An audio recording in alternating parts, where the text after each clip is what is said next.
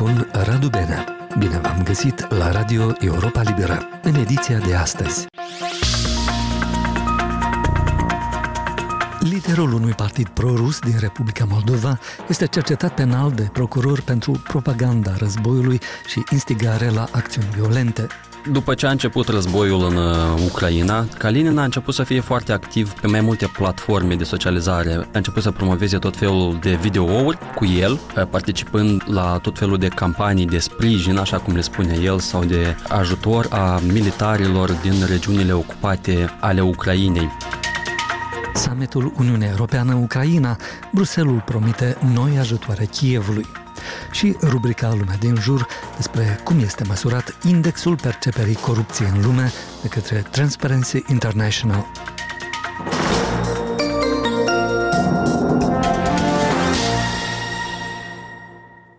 Liderul unui partid pro-rus din Republica Moldova, cel al Partidului Regiunilor, Alexandr Kalinin, este investigat penal alături de alte persoane într-un dosar privind propaganda războiului și instigarea la acțiuni violente. A confirmat pentru Europa Liberă Procuratura pentru combaterea criminalității organizate și cauze speciale. Colegul nostru, Nicu Gușan, s-a ocupat îndeaproape de acest caz și l-am întrebat mai întâi cum a ajuns Alexandru Kalinin în vizorul procurorilor. Păi, după ce a început războiul în uh, Ucraina, după ce Rusia a invadat Ucraina pe 24 februarie anul trecut, Kalinin a început să fie foarte activ pe mai multe platforme de socializare. El avea un cont pe, și el are în continuare pe Telegram, pe YouTube, pe Facebook, deci pe toate aceste rețele a început să promoveze tot felul de videouri cu el, uh, participând la tot felul de campanii de sprijin, așa cum le spune el, sau de ajutor a militarilor din regiunile ocupate ale Ucrainei. Deci, cum cumva uh, el uh, singur în aceste videouri povestea cum uh, și arăta cum duce tot felul de echipamente, produse, piese pentru autovehicule, veste antiglonț pentru militari din Donbass, din estul Ucrainei. La început intrase în vizorul presiei, câteva instituții de presă a scris despre felul agresiv în care promova și susținea acest război, felul amenințător în care își exprima opiniile în privința Republicii Moldova, spunând că ar putea fi următoarea țară invadată de, de Rusia în cazul în care politica de la Chișinău nu se va schimba.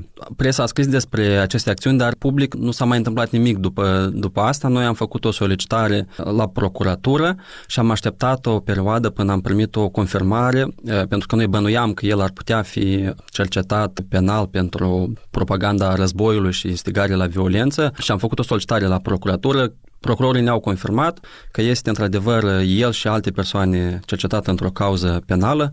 Nu este, nu este clar deocamdată Cine sunt acelelalte persoane? Pentru că procurorii au invocat aici confidențialitatea anchetei, că nu pot fi făcute publice multe detalii, dar o, o să urmărim acest subiect, bineînțeles, și o să revenim cu alte solicitări la Procuratura pentru combaterea criminalității organizate și cauze speciale, cea care se ocupă în mod special de astfel de cazuri.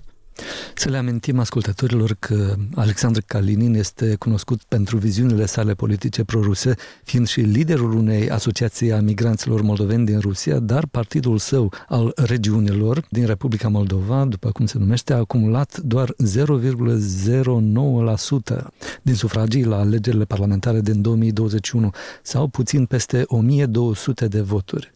Nicu, ce spun procurorii? Ce riscă liderul Partidului Regiunilor din Republica Moldova, Alexandru Kalinin, în acest dosar penal? Bine, dosarul a fost pornit în baza articolului 140, propaganda războiului, și în baza articolului 346, instigare la acțiuni violente și pe motive de prejudecată. Articolul 140 prevede condamnatul poate face până la 6 ani de, de închisoare, în timp ce articolul 346 prevede închisoare de la 1 la, la 3 ani. Deja dacă Kalinin va ajunge să fie condamnat în instanță în baza acestor articole, deci măsura aplicată în privința lui ar putea fi închisoare sau condamnarea la, la închisoare. Nicu, înțeleg că nu ai reușit să iei legătura cu Alexandru Kalinin, dar ai discutat cu alți foști colegi de-ai săi Da, am încercat în primul rând să, să discutăm cu el, dar din câte înțeleg, acum probabil la fel se află în zona de est a Ucrainei, nu putem decât să bănuim. Am încercat să-l contactăm la un număr de telefon uh, rusesc, la care era de obicei apelat de colegii noștri jurnaliști. Nu ne-a răspuns uh, de această dată. Am uh, încercat să contactez colegii lui din partid. Am vorbit cu Irina Smirnova, care avea o funcție de conducere în formațiune în trecut, se pare, pentru că de această dată ea ne-a spus că nu mai face parte din uh, partidul lui Kalinin. Am uh, vorbit cu un alt coleg la care la fel uh, ne-a spus că practic toți membrii s-au dezis de acest partid. Potrivit lui, mulți dintre foștii colegi de partid ai lui Kalinin au renunțat la calitatea lor de membru al acestei formațiuni, mai ales după începerea războiului din Ucraina. Această persoană a dorit să-și păstreze anonimatul, spunând că a participat inclusiv la depunerea mărturiilor împotriva lui Kalinin la procuratură. Nu ne este clar câtă lume mai face parte din, uh, potrivit informațiilor găsite pe site-urile care monitorizează alegerile în Republica Moldova, partidul avea peste 1000 de membri uh, acum câțiva ani, nu știm astăzi, practic nu mai găsim pe cineva care să ne spună foarte clar ce este cu partidul ăsta, mai are organizații teritoriale, câți membri mai are. De aceea ziceam că o să urmărim uh, subiectul ca să încercăm să totuși să găsim pe acest domn Kalinin ca să aflăm și un comentariu, o reacție de la de la dânsul. A fost Nicu Gușan. Mai multe despre cazul lui Alexandru Kalinin, liderul Partidului Regiunilor, care este investigat penal alături de alte persoane într-un dosar privind propaganda războiului, puteți afla pe pagina noastră de internet la moldova.europalibera.org.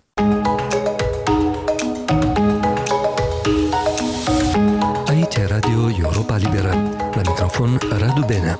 Mai multe informații despre aceste și alte subiecte, pe teme din cele mai fierbinți, opinii avizate și răspunsuri clare și la obiect, aflați accesând paginile noastre de pe rețelele de socializare, Facebook, Instagram și pe YouTube și, bineînțeles, la adresa noastră de internet moldova.europalibera.org.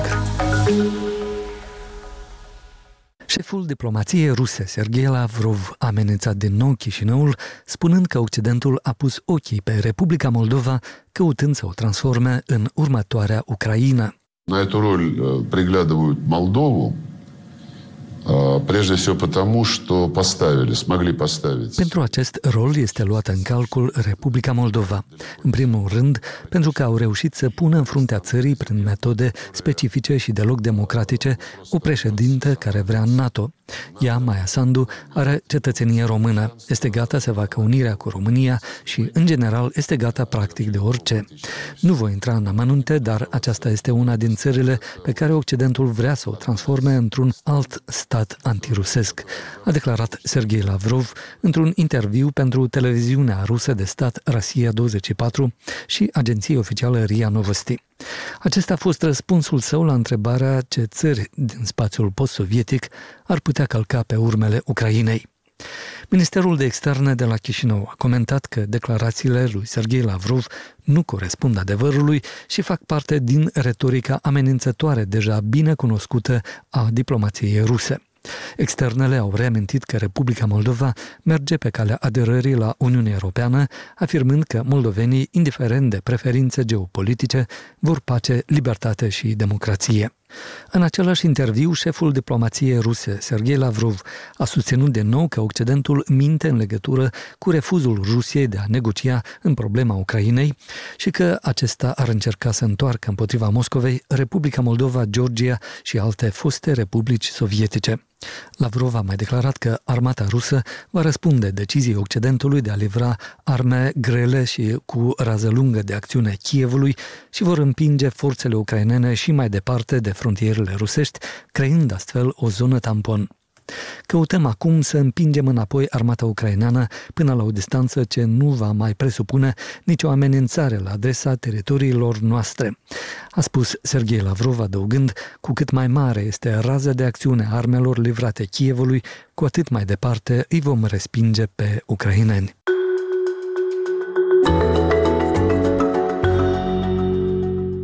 Interviul șefului diplomației ruse Sergei Lavrov a fost difuzat joi în ziua în care la Kiev a sosit șefa Comisiei Europene Ursula von der Leyen și o delegație de 15 comisari europeni pentru prima lor întâlnire comună cu guvernul ucrainean și cu o zi înainte de summitul Uniunea Europeană-Ucraina din capitala ucraineană.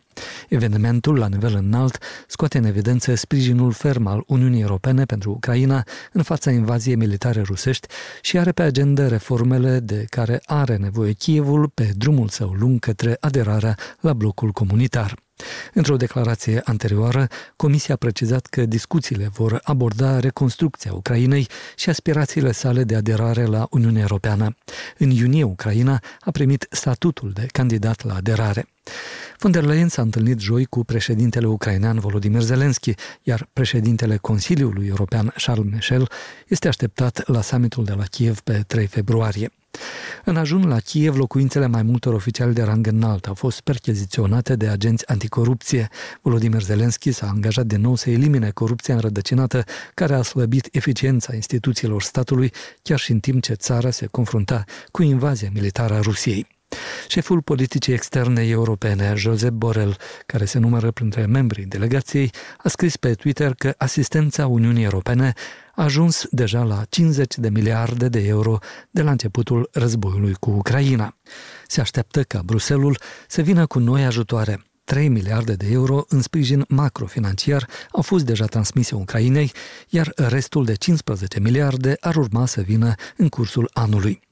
Despre sprijinul oferit Ucrainei de către țările donatoare, Ileana Giurchescu a discutat cu economistul suedez Anders Aslund, analist senior la think tank-ul Forumul Mondial de la Stockholm, specializat în tranziția economiilor centralizate spre economia de piață. Anders Aslund reamintește că anul acesta Ucraina are nevoie de un ajutor direct de 3 miliarde de dolari pe lună ca să țină statul pe linia de plutire și să evite hiperinflația. Statele Unite și Uniunea Europeană au promis un sprijin financiar suficient, dar nu este niciodată sigur că Bruxelles va livra, atrage atenția Anas Oslun, care reamintește că în 2022 Uniunea Europeană a vărsat numai 6 din cele 9 miliarde de euro promise. Bruxelles s-a dovedit însă eficient în a ajuta Ucraina să combată corupția prin condițiile puse pentru a-i acorda statutul de țară candidată la aderare. The US has uh, supported Ukraine as needed since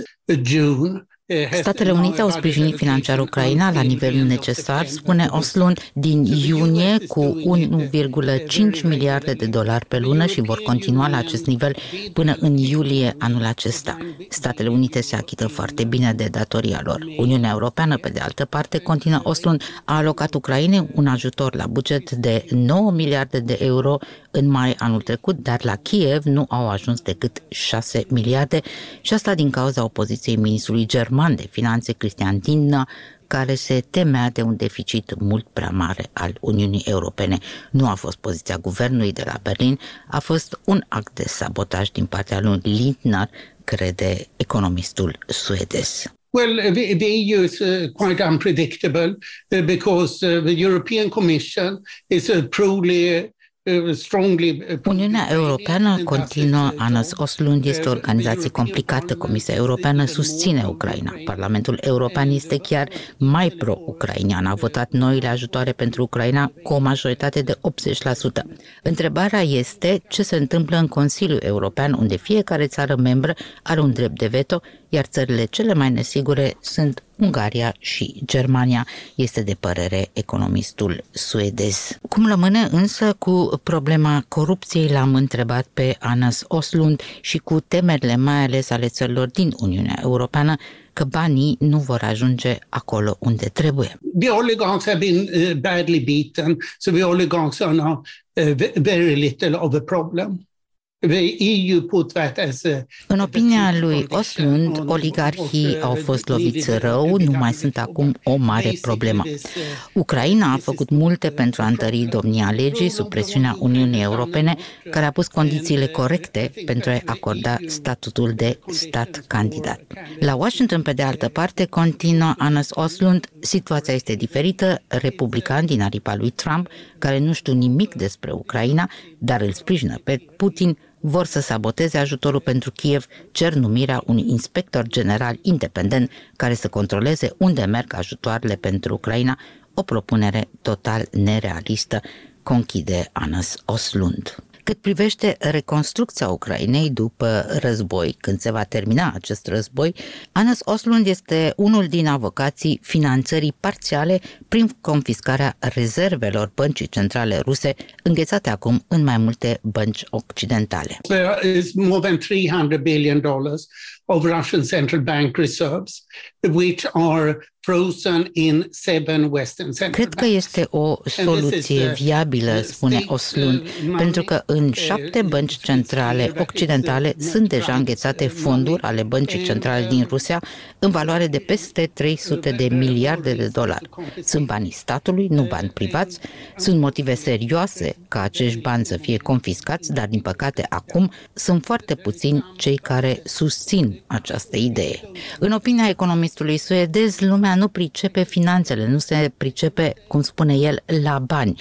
Politicienii merg mai degrabă după vile și iahturile oligarhilor, dar, continuă Oslund, nu acolo sunt banii adevărați. Pentru reconstrucție după război va fi nevoie de mult mai mulți bani. Băncile centrale occidentale, pe de altă parte, care au blocat banii statului rus, se opun și ele confiscării vor să păstreze aceste fonduri, crede Anas Oslund, și se tem că dacă ar confisca fondurile rusești, își vor pierde și din credibilitate. Cum ar putea să arate economia Rusiei la sfârșitul acestui război și cât de mult pierde acum din cauza invaziei din Ucraina? În opinia lui Oslund, Rusia ar putea pierde cam un sfert din veniturile antebelice obținute din export sau poate chiar 30%. Așa că veniturile la buget ar putea să scadă cu până la 35%, continuă Anas Oslund, ceea ce va fi o lovitură serioasă pentru bugetul de stat și pentru economia Rusiei. Mulțumesc, Ileana. Urmează acum rubrica Lumea din jur, realizată de Mircea Țicudean. În fiecare joi, la Europa Liberă, rubrica, rubrica Lumea din jur. A fost dat publicității la 31 ianuarie un nou index anual al percepției corupției în lume, alcătuit de organizația internațională Transparency International. După aproape trei decenii de existență, această evaluare este de departe cea mai mediatizată și mai respectată în lumea întreagă. Nu este însă singura și nici nu este fără cusur. Măsurarea corupției este inevitabil un mare efort, căci are de cuantificat ceva ce se produce în secret și de multe ori nu lasă urme, iar a compara fenomenul în țări diferite este încă și mai greu. De aceea, Transparency International folosește chestionare anonime și date obținute de la 13 instituții din lume, cum este de pildă Banca Mondială. Informațiile sunt apoi standardizate de experți pe o scală de la 0 la 100.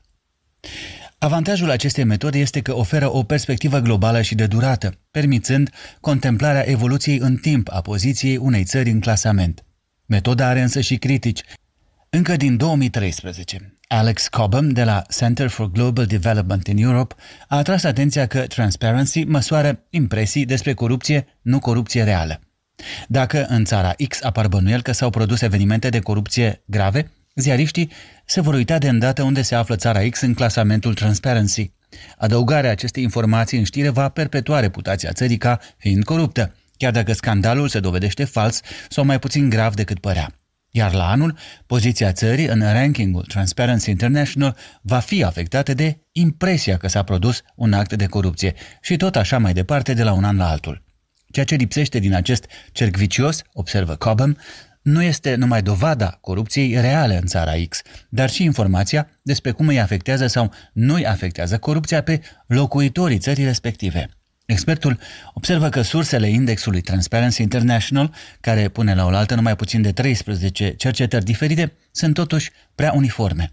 E vorba de un grup de economiști de țară, prestigioși experți de țară, angajați și colaboratori și așa mai departe. Problema nu este că aceste surse ar fi rele sau greșite, ci că odată combinate, rezultatul este cam lipsit de diversitate. Este de fapt opinia combinată a unor oameni bine educați și competenți, însă foarte asemănători, membri ai unor elite. Un singur exemplu de discrepanță față de ce cred elitele și ce cred oamenii de rând despre același lucru adus de Cobham. În 2010, Brazilia se afla pe locul 69 în index după Italia și Rwanda. Dar tot atunci un barometru al corupției, gestionat tot de Transparency, arăta că numai 4% din brazilieni spuneau că au dat vreodată mită, un procentaj mai mic decât de pildă în Statele Unite. Dintr-un alt unghi vin criticile lui Yuen Yueng Ang de la Universitatea Michigan din Statele Unite. Ea observă că indexul Transparency nu captează diferențele calitative dintre diferite tipuri de corupție, ci măsoară corupția ca pe o problemă unidimensională, exprimată în valori de la 0 la 100. În mod tradițional, țările bogate sunt în frunte, iar cele sărace la coadă. Asta ar duce, în opinia cercetătoare americane, la o fixație asupra unor cantități generale de corupție și asupra clasamentului global, în dauna măsurării și înțelegerii efectelor diferitelor tipuri de corupție. Întrebarea cheie n-ar trebui să fie care e țara cea mai coruptă sau mai puțin coruptă, ci care este tipul de corupție dominant în țara respectivă, cum putem să combatem diferitele tipuri de corupție. Yuan Yuan Ang, care propune un index alternativ, Unbundled Corruption Index, vede o diferență între tipul de corupție în care sunt implicați oamenii de rând, furt mărunt și mită de accelerare, care să grăbească un proces birocratic și elitele, acestea specializate în furt pe scară largă și mită de acces, adică bani dați sau servicii oferite pentru a putea fi părtași la câștiguri ulterioare mari, de pildă prin achiziții publice și alte contracte lucrative. În general, susține cercetătoarea mita de acces este asociată mai rar cu mita în sensul clasic al cuvântului, fiind numită de multă lume lobbying. Un exemplu oferit de Ang este al Indiei și Chinei, două țări aflate cam la același nivel în indexul Transparency, însă care se confruntă cu tipuri de corupție diferite. În vreme ce în India domină corupția măruntă sau mita de accelerare, în China un rol mult mai mare joacă mita de acces. Nici Cobham, nici Ang nu neagă însă importanța indexului Transparency International, recunoscând că din 1995 de la apariție, el a pus combaterea corupției printre prioritățile globale. A fost Mircea Țicudean.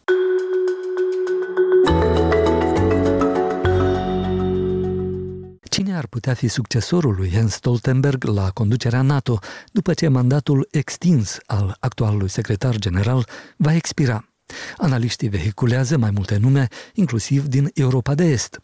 Mai multe de la corespondentul Europei Libere la Washington, Valeriu Sela. O analiză publicată în Politico sub semnătura lui Lily Bayer trece în revistă succesiunea la conducerea Alianței NATO, odată cu expirarea mandatului actualului secretar general Jens Stoltenberg. Bayer arată că succesorul sau succesoarea actualului lider va avea misiunea dificilă de a continua sprijinul pentru Ucraina dacă războiul va continua, fără a angaja alianța direct în conflict. Analiști politici arată că există trei posibilități.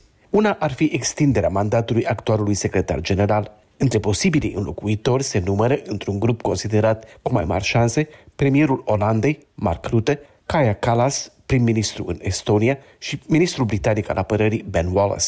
Între numele menționate, mai puțin, dar cu șanse, sunt premierul Lituaniei, Ingrida Simonie, președinta Slovacii, Zuzana Kaputova și președinta Comisiei Europene, Ursula von der Leyen, din Germania. Mulți cred că a venit vremea ca secretarul general al NATO să fie o femeie.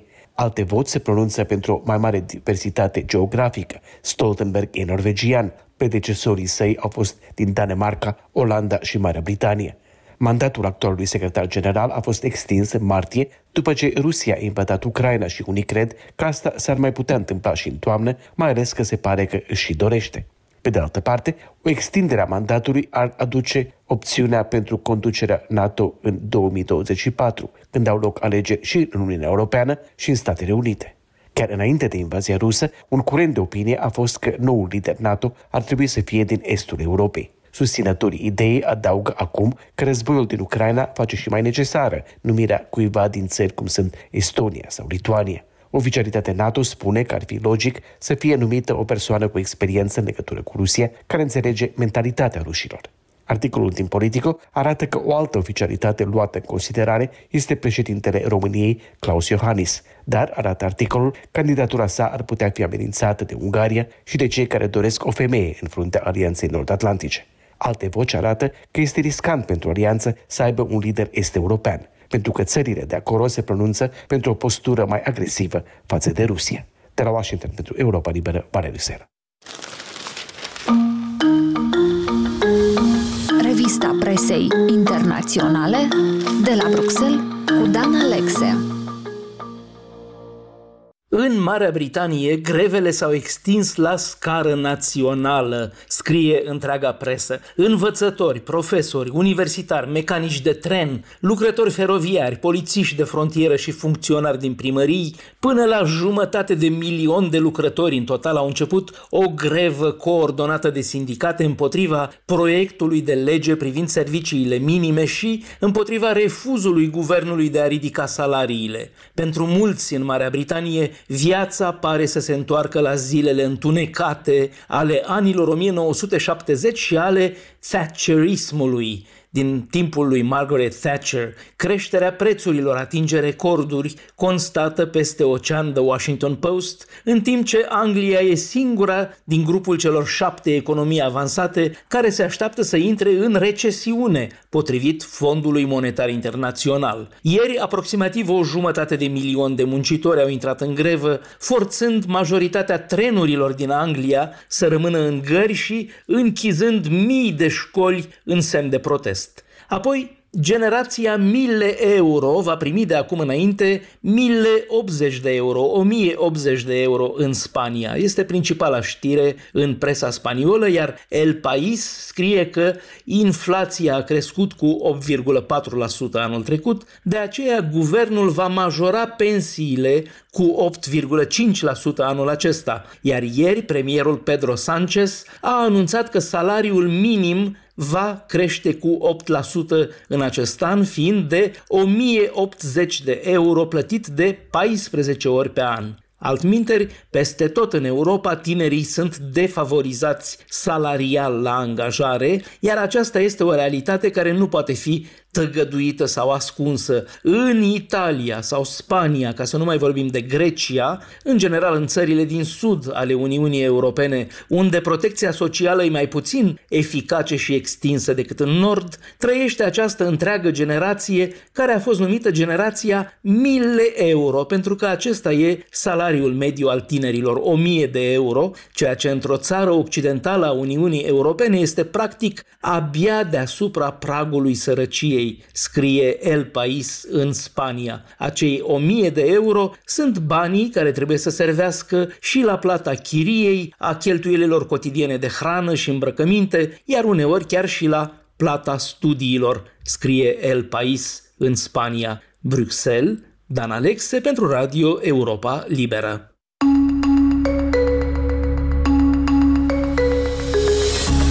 O redacție pe zi. Află la Radio Europa Liberă ce scrie presa din Moldova. Astăzi cu Natalia Tocarciuc de la portalul Nord News. Astăzi pe nordnews.md citiți că Universitatea de Stat ale Coruso din Bălți și Colegiul Pedagogic Ion Creangă vor beneficia de echipament informațional, materiale didactice, mobilier nou, inventar sportiv, dar și de o școală de vară. Totul grație unui grant în valoare de aproape 2,5 milioane de lei, oferit în cadrul unui proiect finanțat de Banca Mondială. În cadrul proiectului Învățământul Superior din Moldova, aproape 2 milioane de lei au fost alocate universității pentru îmbunătățirea orientării spre piața muncii și condiții condiții europene de studii pentru studenți, iar aproape 500 de mii de lei au fost repartizați colegiului din campusul Universității Bălțene în scopul modernizării infrastructurii educaționale a instituției de învățământ. Proiectul Învățământul Superior din Moldova este finanțat de creditul acordat de Asociația Internațională pentru Dezvoltare în sumă de 35,7 milioane de euro și implementat de Ministerul Educației, Culturii și Cercetării în perioada 2020-2025 în mai multe instituții din Republica Moldova. Tot pe nordnews.md citiți că în orașul Fălești va fi construit monumentul Kilometrul Zero. Acesta va fi amplasat în centrul localității lângă muzeul în aer liber. Inițiativa aparține tinerilor care vor ca orașul lor de baștină să fie amenajat și atractiv pentru turiști. Apariția obiectului arhitectural va fi posibilă grație implementării proiectului împreună pentru buna guvernare și bugetare participativă, finanțat de Uniunea Europeană prin proiectul EUFO Accountability. Monumentul va indica direcțiile către marele orașe ale lumii sau către cele din Republica Moldova. Tot grație finanțării europene, orașul Fălești și-a reabilitat și extins rețeaua de apeduct. Investițiile se cifrează la peste 1,6 milioane de euro. A fost Natalia Tokarciuc de la portalul Nord News. Emisiunea noastră se apropie de sfârșit. Pe internet ne găsiți la adresa moldova.europalibera.org și pe rețelele de socializare, inclusiv Facebook, Instagram și pe YouTube. Sunt Radu Benea și vă mulțumesc că ne-ați ascultat. Aici e Radio Europa Libera.